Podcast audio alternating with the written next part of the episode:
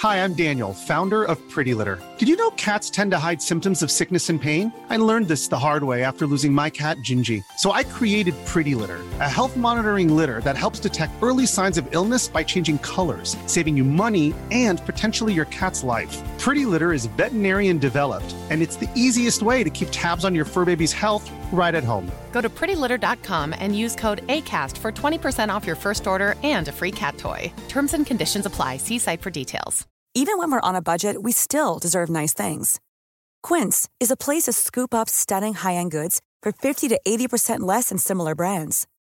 They have buttery soft cashmere sweaters starting at $50, luxurious Italian leather bags, and so much more.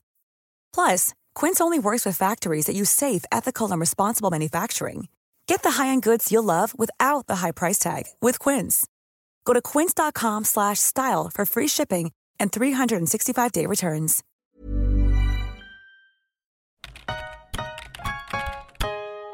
Welcome to the podcast. I read it online somewhere. Your science questions answered. Welcome to I Read It Online Somewhere. Your first protocol for the weird science questions you're too scared to ask, like why do horses wear shoes? I'm Ross and I'm joined by my co host Andrew Hi there. and Amy. Hey. So, Amy, you've had an interesting week. What have you been up to? So, guys, this week I actually had a COVID test. I mean, Ross obviously knows because I left um, suspiciously with my passport, um, a face mask and some hand, hand sanitizer for like an hour and a half. Um, and I think I told you, Andrew, but I had to get a COVID test on Tuesday because I had a high temperature. Um, had a had a cold, knew it was gonna it was just a cold, but because I had a temperature, just to kind of keep sa- safe, I went and got a COVID test. Um, you've not had one, Andrew, have you? No, no, no, I've not had one. So, like, but I'm, I'm like super keen as to find out like what it's like. um, very uncomfortable. But I mean, the worst part for me was it turns out I'm very bad at following directions, as in road directions, because I knew it was at Edinburgh Airport and everyone was like it signposted really well, but like I've just grown up with this like sat nav or Siri or whatever. Um, and I just cannot follow signs. And there was like seven cars behind me. Obviously, they all knew that I was going for the COVID test because no one's really going on holiday at the moment. And then like I took, they were all following me, and I took them all out the airport. I got in, and I was like, I'm sorry. Um, but yeah, it was to be honest, Edinburgh Airport were really good, but it was really like it, it just felt really strange. Um, so you turn up, um, and you there's all these signs that say keep your windows closed, and I'm there in my mask already. You have to show your passport. You get a QR code, um, and they scan it through your window, which is quite cool. So you don't put your window down at all, and then you kind of line up and you're in lanes. Now you you can do it yourself, and it'll be quicker. So you can go to like an express, kind of like a McDonald's drive-through esque. but I wanted the sit-in option. Um, I just could not do that to myself. Um, and I did was worried that if it came back negative and I did it myself, I would be like, oh, did I do it properly though? Um, so I it was like a forty minute wait or something, but um, it was it was totally fine. Uh, they were really nice and, and talk you through everything really well. But the the first bit they do is they've got to swab the back of your throat, um, and it's really hard not to gag. Uh, and, and like he, the guy that did it for me was like, if you need to sneeze or cough, just put your hand up. But it's so hard not that you just want to be sick. I was just Wow. like, oh, it was really uncomfortable. The worst bit probably was the bit up your nose. So they've got to put um, like basically a large cotton bud up your nose and move it around for 10 seconds and he counts the 10 seconds. Oh, And you see, when you get to like seven or eight seconds, you're just like, I can't believe I've got to go through another seven seconds of this. But the second it's finished, it's totally fine. My advice to anyone doing it would be bring lots of tissues with you because you're constantly sneezing after and your eyes stream. But it's just the queuing up that takes ages. The test actually just takes like two minutes. And I was really lucky. I went at nine or half nine in the morning and got my results at like 9 p.m. that evening wow, that's really good. because we were obviously had to isolate. Yeah. Yeah. So yeah, but that was um, that was an interesting week, and obviously glad that it's come back uh, negative, which is which is good. And they just send you a text or an e- and an email. You got Um, a text and an email saying, I got a text, yeah, because you can choose to put in an email address or a phone number, and you know they've got it right because they send you like a confirmation. Because I'm like, what if they put the number in wrong or something? But they send you a confirmation of your um, appointment, um, but yeah, the most stressful bit for me was just actually getting to the test bit and then directing everyone the wrong way. and trying not to hit traffic cones. It's very coney up there. if anyone's been, they'll really relate. But if you've not, you'd just be like, "What?" So wait, I, I've Um, got a quick question. So like, I don't know where I heard this or, or seen this, but I I assume they use different swabs, right? It's not the same swab for your nose or for your throat, or is it the same swab? Do you know what? I actually don't know. Because you were because you were too flustered and, and blinded in the eye by your tears. So yeah. yeah. I know they do the throat first, and you get a preference on which nostril you'd prefer. I don't know why they ask you. They're like, "Would you prefer the right or left?" I'm I'm a right nostril kind of guy. That's- yeah. Um, and there was the good thing was there was a car in front of me that had three people all getting the test. Oh okay. So yeah, so it's quite good. So if there's like you and your household are all showing symptoms, you can all go together and get tested. Um, so yeah, that was my uh, that was my Yeah, week. eventful week. How about you guys? Anything interesting up north, Andrew? Uh, n- not really. Uh, the end of the good weather, I suppose. Uh, we're back to classic, um, sort of Highland weather on Skye. So it's uh, raining and windy. So Nice. yeah. That's Yeah, I'm, I'm just exciting. disappointed to see the sun start to go in the evenings. We're losing our late evenings now. Yeah. Oh, but The sun's setting earlier. with dark evenings come lighter aurora nights, which is very exciting. So I've I've had a couple of alerts. Oh, you can see the aurora up where you are, can you? Yeah. Oh, not Sorry. sometimes, obviously. Yeah, yeah, yeah. So I, I can see the aurora. Um, you know, if I go to a dark space, um, and have a camera, you for can't really for see people them. that don't know what the aurora is, just if there's anyone out it's there. uh, the Northern Lights. Ah, okay. Why is it called the aurora? Aurora? I think uh, that's the uh, Latin name. Let's go with. Do you know what? That's what I'd do. I, I, I think it's I think it's the Latin name. Doesn't Aur- sound very uh, Latin, well, but we'll it's um, it. Aurora Borealis. Okay, I'll Ah. give you that. That sounds pretty Latin. so, um, so you get to see the northern lights. So what? What do they look like? What sort of color are they and stuff? Um, so it can depend on how strong they are. Um, the strongest ones I've ever seen were like proper red, and uh, like sort of green at the bottom. Um, most of the ones I see are green. Uh, that I've seen recently because I think the I think the sun's on a on a s- I think it's called solar minimum, uh, or it's on the the dip where basically it's not shooting out loads of corona ejectile mass. I think that's the uh, technical term for it. Um, I think the Very good. physicists might be able to say that's correct. Uh, it seems Um, sensible. So which which obviously like heads over towards Earth, which is where we get our solar winds from, and then it hits the magnetic poles, and then the particles excite, like in the fire last week, and uh, then that's where you get all the colors from. So yeah, it's, so it's it's not too strong, but it is. This is as early as I've seen it for a while, which is good. Good. So is the just sorry, I've just had a question come in from myself. Um, or is the Northern Lights? Never thought about this. Is it an actual thing like a star, or is it just literally lights from something like this dipping sun? So imagine it like um, if you've ever had like a like a bonfire, and you have maybe either got like so there's stuff that people sell like magic dust you can throw on it, or if you've ever seen What like bonfires are you going to? I mean Plant food, honestly, guys. It's, it- yeah, it's totally non non specific. it's medicinal, I promise. Um, you know, and the fire and the, the wind and um oh god. No wait, wait, okay, let me give a better explanation. So yeah, it's kind of um a bit like if you're at a bonfire and maybe you chuck in like a bit of wood and then you get the sparks kind of going up and you see the sparks like halfway up. Um Yeah. the aurora is basically other particles being super excited which release off energy and release off light. So that's that's kind of what it is. They're not they're not there all the time. um, but they happen at both poles. So you've got Ro- Aurora Borealis, which is the northern lights, and then you have the southern lights, of which the Latin name I is do not know. Aurora Southialis. I, I I I cannot remember what the south ones are called. I genuinely like if you asked me, I would have said it's some sort of star or something. Honestly, I just didn't even think what it would be. Yeah, uh, like they're really cool, and the thing is, like they're not specific just to Earth, so you can see them on other pa- on on other planetary bodies. Yeah, So- and on other planets there'll be different colors. Yeah. because it's based on what's in your atmosphere. So as the charged particles hit your atmosphere, um, depending on the elements that are inside it, uh, they'll go different colors because Yeah. different elements will excite and as they de-excite. Back to our what is fire last time, um, on during the last podcast, uh, they will sort of give off light. Andrew, you should share. Um, I know you've taken a lot of good pictures on.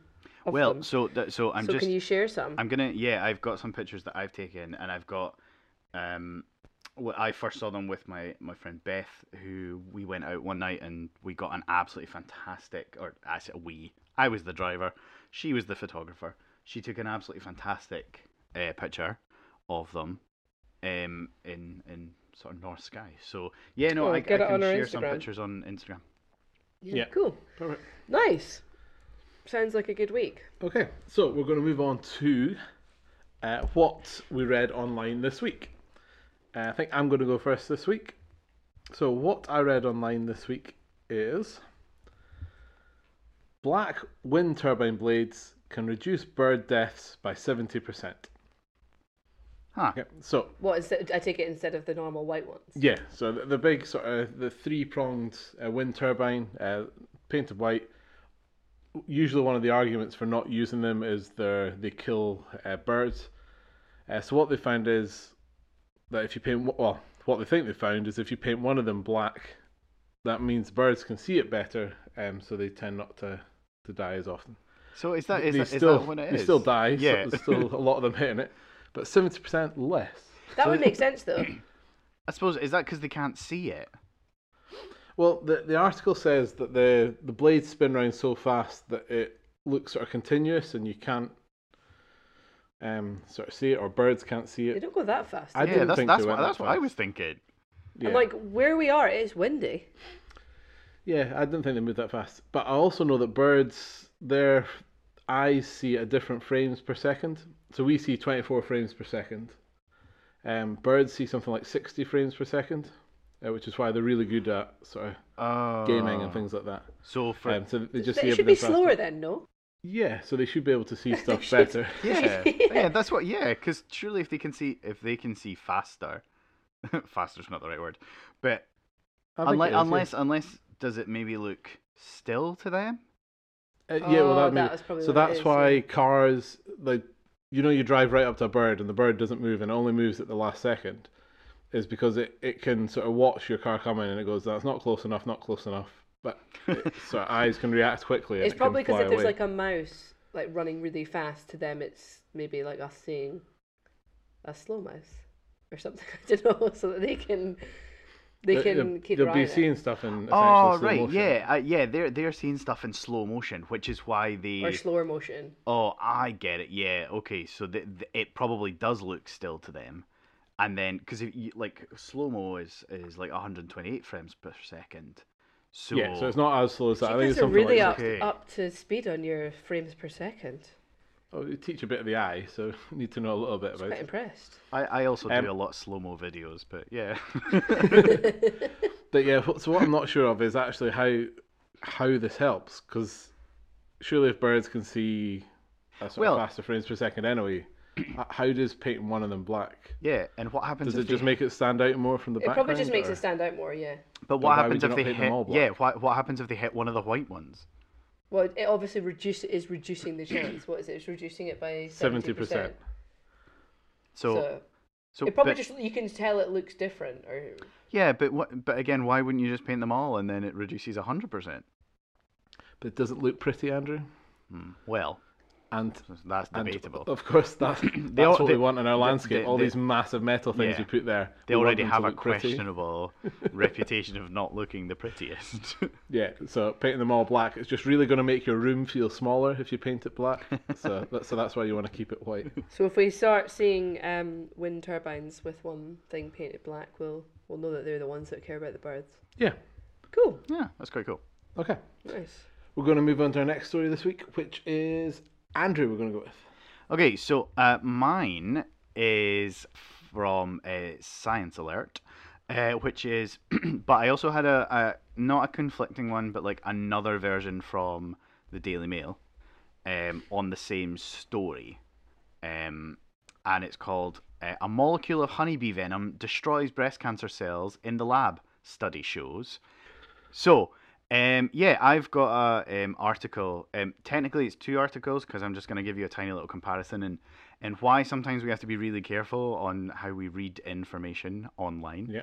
Yeah. Um, so my kind of the, one of the headings of the article says venom from honeybees could be used to treat aggressive forms of breast cancer without damaging healthy cells. Study suggests.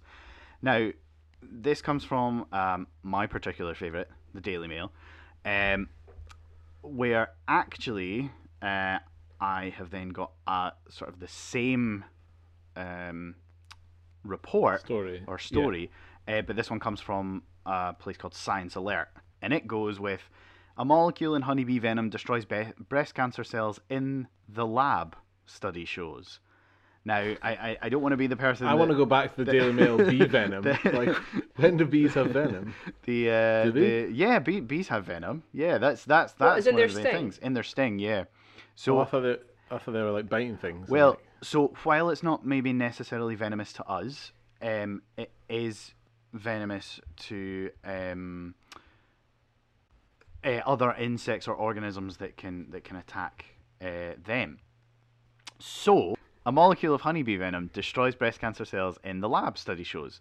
So, one of the first things I, I just kind of wanted to point out is the difference in the how this is reported in a, uh newspaper uh, website versus a science journal type website. Um, In the fact that the headline is sort of catchy and grabby in the uh, newspaper website um, and misses out the fact that this is in a lab um, because the the first thing that people probably want to do is be like, oh man, let's go out and get some like honeys and let them sting us and hopefully I'll be cured of breast cancer. And, No euphemism. And like, I mean, it just it absolutely gives me the fear that this is something that people just that's just like jump the, on. the Trump Dettol thing, isn't it? Exactly. I mean, Um, that was probably a little bit more harmful than getting a wee bee sting. Probably, probably, yeah. Um, but it's just what it. So what it is is um, honeybee venom is maybe not something that we would, uh, or or venom is not something we would maybe think to happen in honeybees. Um, but actually, it's their weapon that they use to, to sort of deal with any of the other animals or, or insects or, or bugs that they have to deal with. So that's Um, in their sting. That's, that's in their, their that's in their sting. Yeah. Okay, all right. And what it does is um, they believe that this molecule that and and this is the other thing, it's a molecule that they found within it. So it's not even the bee venom. It's like another part of the bee venom that um, can suppress the growth of um, cancer cells, which actually is, is quite cool. There's lots of things out there that, that can be used for for it. Um, but I think the the biggest thing that they found is that of all the different types of cancer cell they've tried to treat, um, it's something called a triple negative breast cancer, um, which apparently So, is so it only works on this type of cancer or these type uh, of cancer so for cells? thi- for this one, um, it focused on lots of subtypes of, of breast cancer, but this Yeah. one in particular seemed to be uh, quite. It, it seemed to affect this one good. Uh, uh, sorry, it seemed to affect this one quite well. Yeah. Um, so, f- so for other types of cancer, we'll need like wasp stings and things like that. No, I, I, I probably wouldn't say that. No. So we um, just get stung by all the different things, then bye bye cancer. well, the, again, it's not the sting. It's this tiny little molecule that's that's found within I'm it. just being a Daily Mail reader. Oh, you're being a dick. That's what you're being. um. So yeah. So it's it's. But they've also found that um certain things in this can be used to treat like lots of other things. So they can use it to treat parts of or types of eczema. Um. But again, they've also got what we call anti-tumor properties, which is for things like melanoma. Um, which is quite good. So, like, it's Okay. great that there's all these things and that studies are coming out, but they're obviously a long way off from actually being like suitably effective treatments. Um, and yeah. again, So it's, it's just it's working in a petri dish now. It's not. it's not actually working like in real life. Yeah, they're not testing on animals yet. or Yeah, anything like yeah, It's yeah. just clickbait, though, isn't it? From the from the I- newspaper. It, It's just- it- yeah, it very much is clickbait, and I think that's something that you know, as you know, to get my, to get our serious hat on is something we, when you're looking for science articles or you read something, yeah, double check it. Have they got their sources, all that sort of stuff, you know, just in case. Yeah. So yeah, Okay, perfect. Right, we're going to go on to our last thing we read online this week, which is Amy. Um, so I actually had to when I read this, I called Ross through because I wanted to know how this worked, and then I was like, oh, I can't tell you because I'm going to use it in the podcast. But this this is the headline: Changing places. Find your town 750 million years ago with mind blowing Earth map. Um, and kind of reading through the article, you can actually go on. Um, I can I can put the website in the the link in our podcast, and I'll send it to you guys. But you can go on and you just type like we just typed in Edinburgh. Well, I just typed in Edinburgh, and it shows you can go up to seven hundred and fifty million years ago, and it shows you where on the globe. Um, Edinburgh actually was, and then like some towns are underwater. Oh, if I'm cool. honest, didn't know when I looked at the globe, I was really unsure where Edinburgh was, but I know that we've moved quite a lot.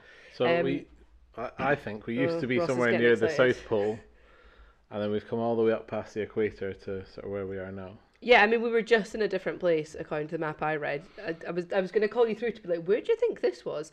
Um, but quite interestingly, it says that 250 million years ago, you could have technically walked from New York to Nairobi in Kenya. Wow. That that's how close they were. So my I actually wanted to ask Ross this question was like, why have we moved? And then my answer was, is Nairobi one of the lions in the Lion King? I think I got that wrong. I think that was Sarabi. But I didn't. I didn't tell the didn't tell you the news article. I just said, "Did you know Nairobi was in Kenya?" That was, and I just said it's something to do with my science article this week, but I can't tell you the, the question. But no, I want to know now how like how do we move and like where was Scotland potentially somewhere a bit warmer? Why are we now colder? Will we move again? Uh, yeah, well, we're all constantly moving. We've got the tectonic plates, so we're Which way te- are we moving? Uh, so we are moving away from America Oh, And physically and kind of emotionally. Yes, yeah, I would say that. So we're going up.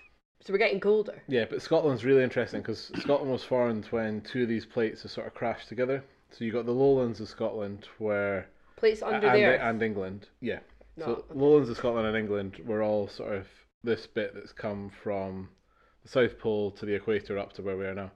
And then the north bit of Scotland's actually come from a different bit, and they've sort of crashed together, and that's why you get the Highlands of Scotland because these two plates have come together, squashed together, and pushed up to create hills. Um, How do they like meld together though? Why do you not need to like get on a boat if they're from different places? what do you mean? Well, like you're saying that the north of Scotland was like floating somewhere differently, and Yeah. then it came. How is that just over, melded over together? So it's to do with uh, convection currents in Oh, the. jeez. someone might need to Shouldn't have asked. just, just say it as a nice story. It's just they really liked each other. No, there's good science here. So there's convection currents in the. I don't know if magma is the right word, but I'm going to use that magma underneath the crust, and that that causes the the plates that are on the surface to move round. You're just saying a lot of like pizza terminology. I'm hearing crust. Right, okay, wait, plates. wait, wait. There's hold no on. wait. magma in pizza. I, I've got you. Okay, so you know ice cubes in a in a glass, I, I'm aware. right? So you know how sometimes those ice cubes, well, they start to melt, but then they sort of float and then they gather together and then they bump into each other. Yeah. That's literally what's happening. It's we we're the tectonic plates are floating on top of the magma, and then we bump Okay. into each other. And I think I think that's how. Could have just said that, Ross. I think I think that's how the Great Glen is created. Because that's where is that where it, that- is that where it changes? yeah, I think that's the point where they're two they're hitting together. Yeah. and they're, they're actually now they've sort of hit together, but now they're sliding past each other. Ah, okay. Um, so they sort of It will take come ages, for a head-on collision, Yeah. and then they're actually sliding. Which is maybe gone left, one's maybe why right. we had that earthquake a few weeks ago. Oh Uh, yeah, yeah. I heard you guys had one. Yeah. But you know how like if you look at the Earth, um, and then you look at like the UK, Ireland kind of looks like it used to be connected. Uh, yeah, uh, well, well So it they would have been connected, and then they're So just kind of we they're were- going towards America. we were all part of something called Doggerland during the last ice age. I, I think I think I've said that right. I think I've said that right. Rush, you're not meant to tell anyone. so UK speciality. Um, I'm, I'm pretty sure. This is a Channel Four documentary that you've seen. Yeah, so th- there was no sea, so you could walk from Ireland to the UK to France or New York to Denmark or Copenhagen or Kenya. Norway. That was all land. But um, just as stuff's moved around, uh, the stuff from the Ice Age melted. Uh, the North Sea essentially sort of filled up. Um, so Nice. No, I just thought it was quite interesting. I'll put the link in so Andrew, you can see where you can see where Skye used to be oh, because Well, it that- sounds like it might have been somewhere cool. different to where we were. Well, that explains why we like it's really hard to find dinosaur footprints in other mm. places. I think this was made by a paleontologist, so he wanted to know where his hometown was like 750 million years ago or whatever, and he kind of just made it for everyone. He said it's not. They've said it's not like hundred percent accurate. It's just the best estimation that they could they could make, and you can go back to certain dinosaur periods. So it's quite cool. But I'll I'll have a look, and then Ross will be dying to see where Edinburgh actually is to see if he was right. Yeah. As always, guys, um, I've got some questions from people through socials that um, I have kind of just picked to pick four, if that's okay. Whoop. Um, to go through. So the first one, which is very on trend Sorry, for. was that just a whoop from Andrew there? That was a whoop. That was a Okay, whoop. you- I'm just glad you're excited for this. no, I will. I'm excited because I think you'll actually know the answer. And I have tried to answer this question in my head, so I might give this a bash to see if I'm kind of right. Okay. But I know that you'll definitely know the answer, Andrew. So this question is: Where does snot come from? And when you're ill, why do you produce so much of it? So I don't actually know where it comes from, but I just think that you produce so much because it's your body trying to get rid of a virus. That's the same way that you kind of sweat when you're ill. Is that right? Uh, uh, yeah, uh, yeah, they're all kind of combined together. So um, they're all part of your first line of defense for um, like prevention of a cold or or uh, prevention of, of catching something. So you get like um, a snotty nose that builds up, um, so that dust particles and stuff that you breathe in through your nose get trapped in it, and then it gets clumped into like bogies, and then you get rid of those bogies. Um, Ah, so okay, it so, so all the little dust particles. So if you've ever been like, if you ever go to like London, um, and ride on the underground, and then if you kind of like sneeze later on, um, you'll see like all your bogies are like black, and it's because of all the the sort of soot that happens in the underground. No um, way. Yeah, it's, it's weirdly disgusting yet cool. Um, but it's the same thing happens with so so sweating is slightly different. That's probably more like when you've got a Just cold side or effect infection of having a fever, is of it? having a fever, yeah, because your 'Cause the body your body to- raises your temperature to try and kill the bacteria. Yeah. Or or So virus the- or whatever it is. So the whole snot stuff, it's not you trying to get rid of a virus. So why do you only get that when you're ill? Is it just not? Is Well- it just to make you not more ill? So what you do is you, you don't have it. You, you you do it does happen when you're not ill as a preventative. Um, so that's like your like oh this is disgusting, but your daily snot, right? That's like that's like that's like that's like normal stuff to kind Yeah. of keep you going. But as soon as you like get something, your body kind of goes into overdrive and is like, okay, well just get all those defenses up, and it just creates more snot, so that if there's anything else that's i- within the area, it'll it'll take it out. ah, So the, right. the snot's not actually caused by the virus. It's No. your body. It's your body's natural Defending stuff. itself. Yeah. Oh God, I, I've Yeah. said, I've told the person a completely different um, answer. So that was that question was from Megan, and when she asked asked us, I I I was speaking to her recently, and I was like, I actually think I know this, but we will answer it on your podcast, and I'll check Yeah. with Andrew. That's all right. and that's so, what I told her. Yeah. so the same the same thing happens with all your other defenses. So like um, earwax, for example, that's the same thing.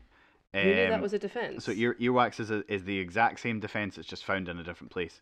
So ear earwax is actually a good thing, and you should wait for it to build up and naturally fall out your ear. Although, no, I it's so satisfying getting I'm- a Q-tip in. I'm one of those people that have got like you know in ear headphones and the thought of, of like when, when I pull it out and I'm like oh that's disgusting so uh, yeah so so yeah be careful with q-tips though remember don't push them inside too far they're supposed to be for the outside After having but- one up my nose this Oh, yeah, week, that's true. I will not be pushing Q-tips anywhere um, too far into my ear, so don't worry. Um, cool. Okay, that's actually uh, that's an interesting one because I was very wrong. Um, so yeah. Um, so the net we've actually had this question a couple of times, and I've kind of avoided answering it because I don't know if it's just one of these like funny things that people say. Because to me, it seems really obvious what the answer is, but um, I thought I'll ask you guys in case there's some weird science behind it. Um, so this is from Keith, and it's if a tree falls in the wood, does it make a sound if there's no one around? So I'm just thinking, yes, it's just that no one's around, so you can't hear it. But like if you recorded it, I don't. I don't know if it's. I don't know. I just think why would it not make a sound? Uh, no, you're, you're right. It, it will make a sound, but it, it comes into the pedantic of what is a sound.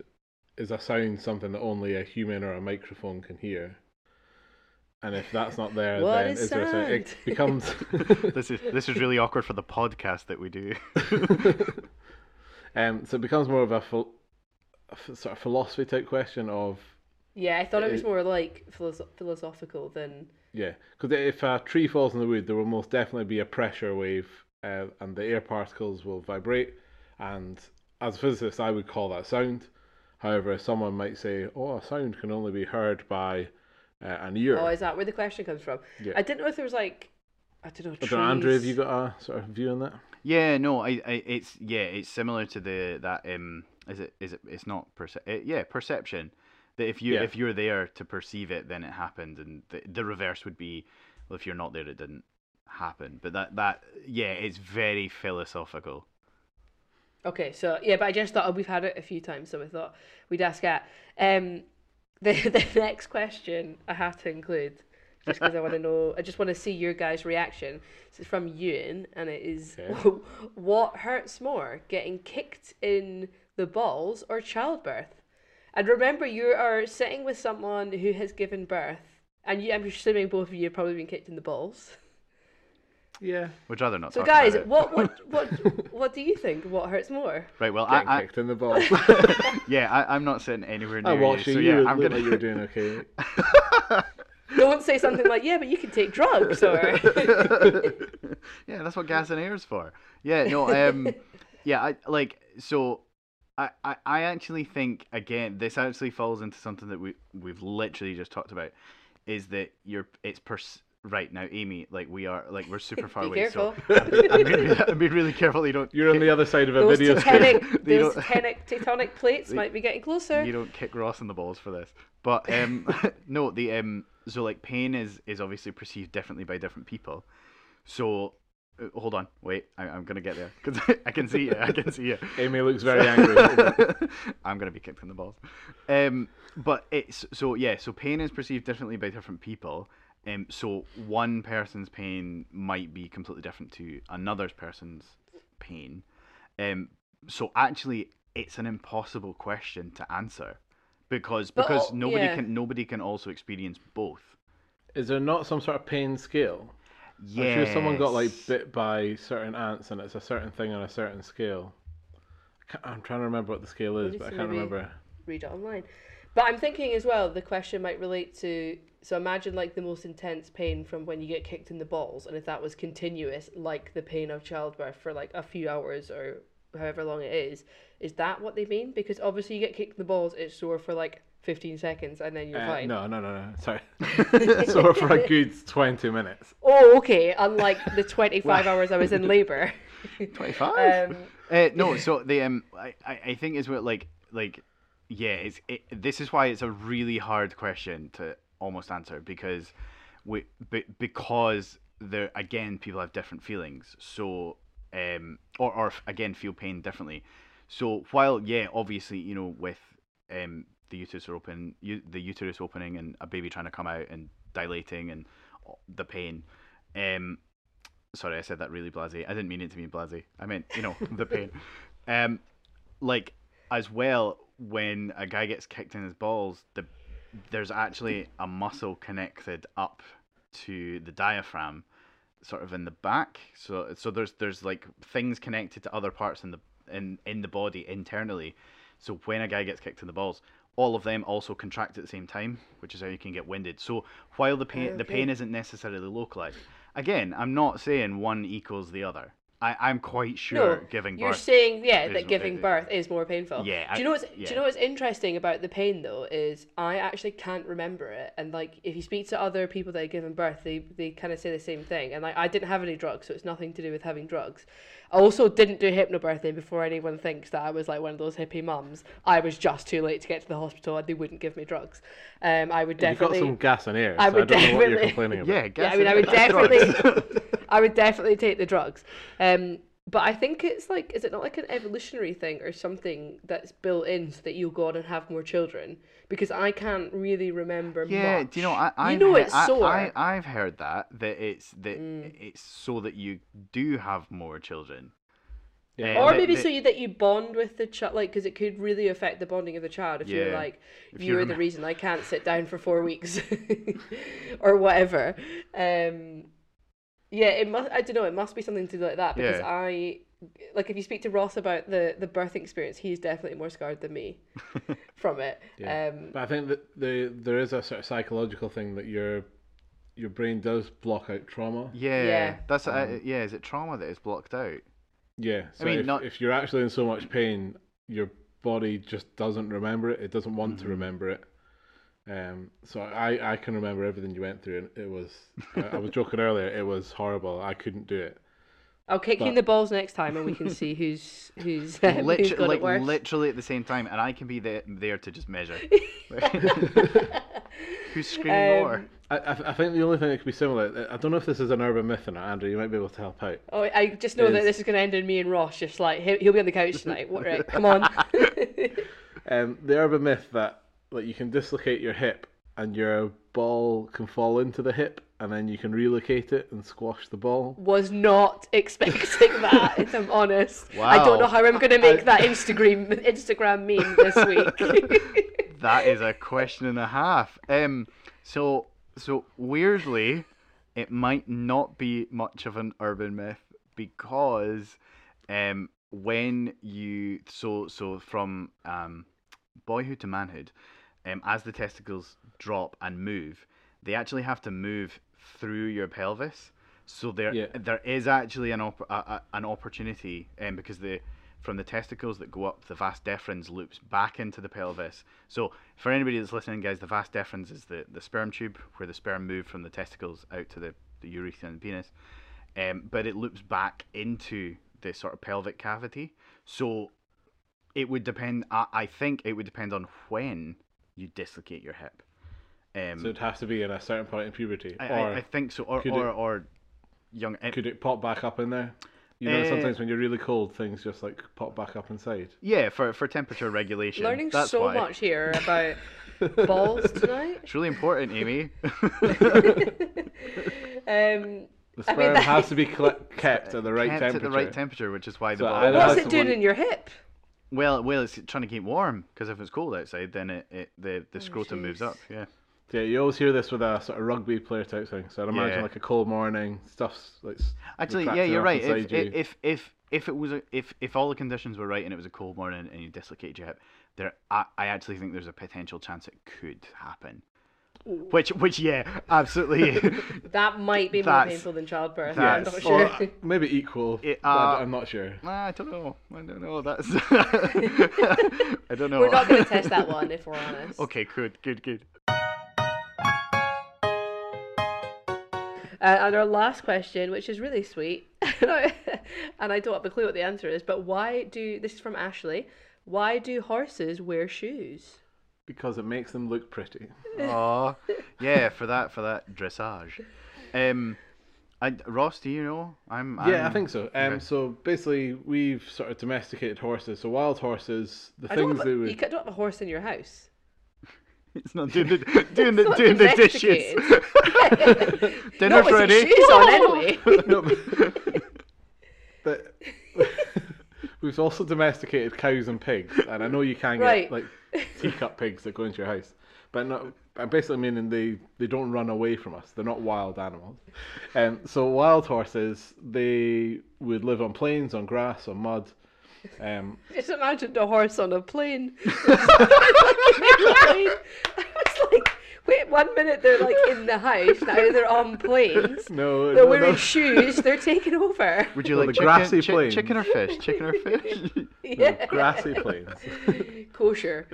Um, so these horses are on the grassy plains, um, and they can run around. When we domesticated them, we built roads as well. And as we built roads, Like cobbled roads or real roads. yeah, well, we start with cobbled roads, and if we didn't protect the horses' hooves, so the horses' hooves would wear away naturally as they run around doing stuff. But if they're spending all their time on cobbled or uh, yeah, roads, then they would wear away their hoofs too quickly. The hoofs are basically just big long nails. It's a singular big long nail. I need to Google what a horse's just raw foot looks like.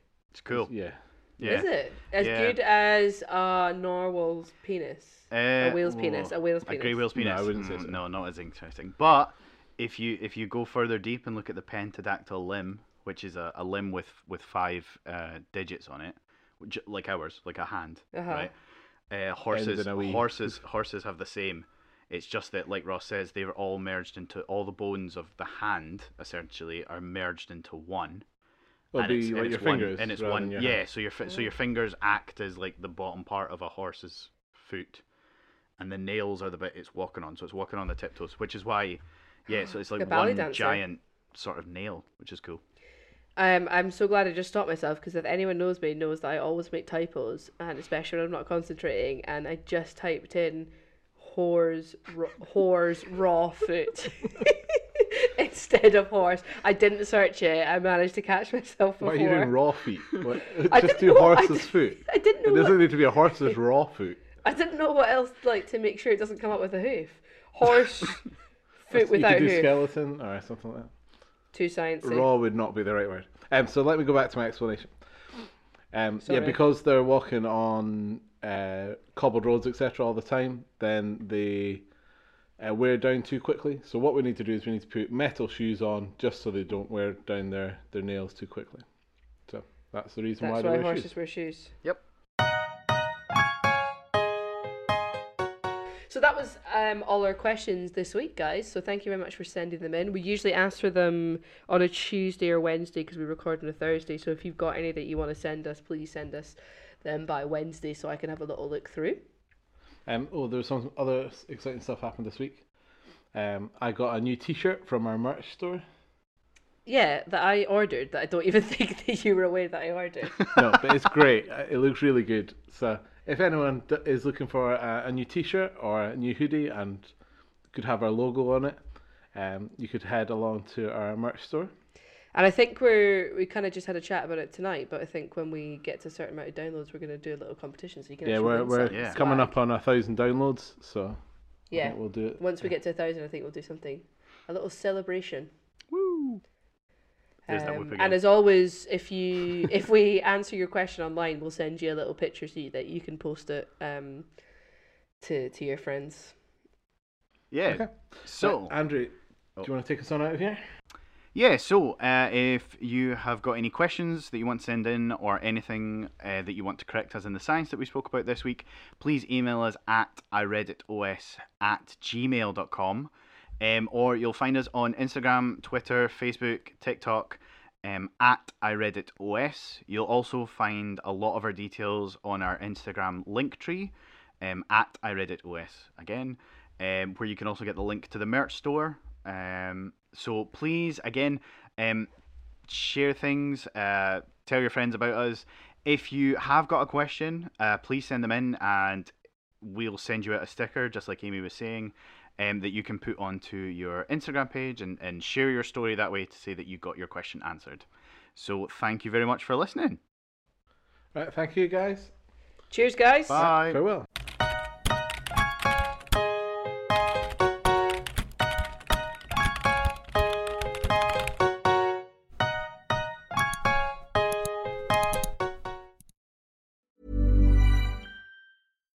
Hi, I'm Daniel, founder of Pretty Litter. Cats and cat owners deserve better than any old fashioned litter. That's why I teamed up with scientists and veterinarians to create Pretty Litter. Its innovative crystal formula has superior odor control and weighs up to 80% less than clay litter. Pretty Litter even monitors health by changing colors to help detect early signs of potential illness. It's the world's smartest kitty litter.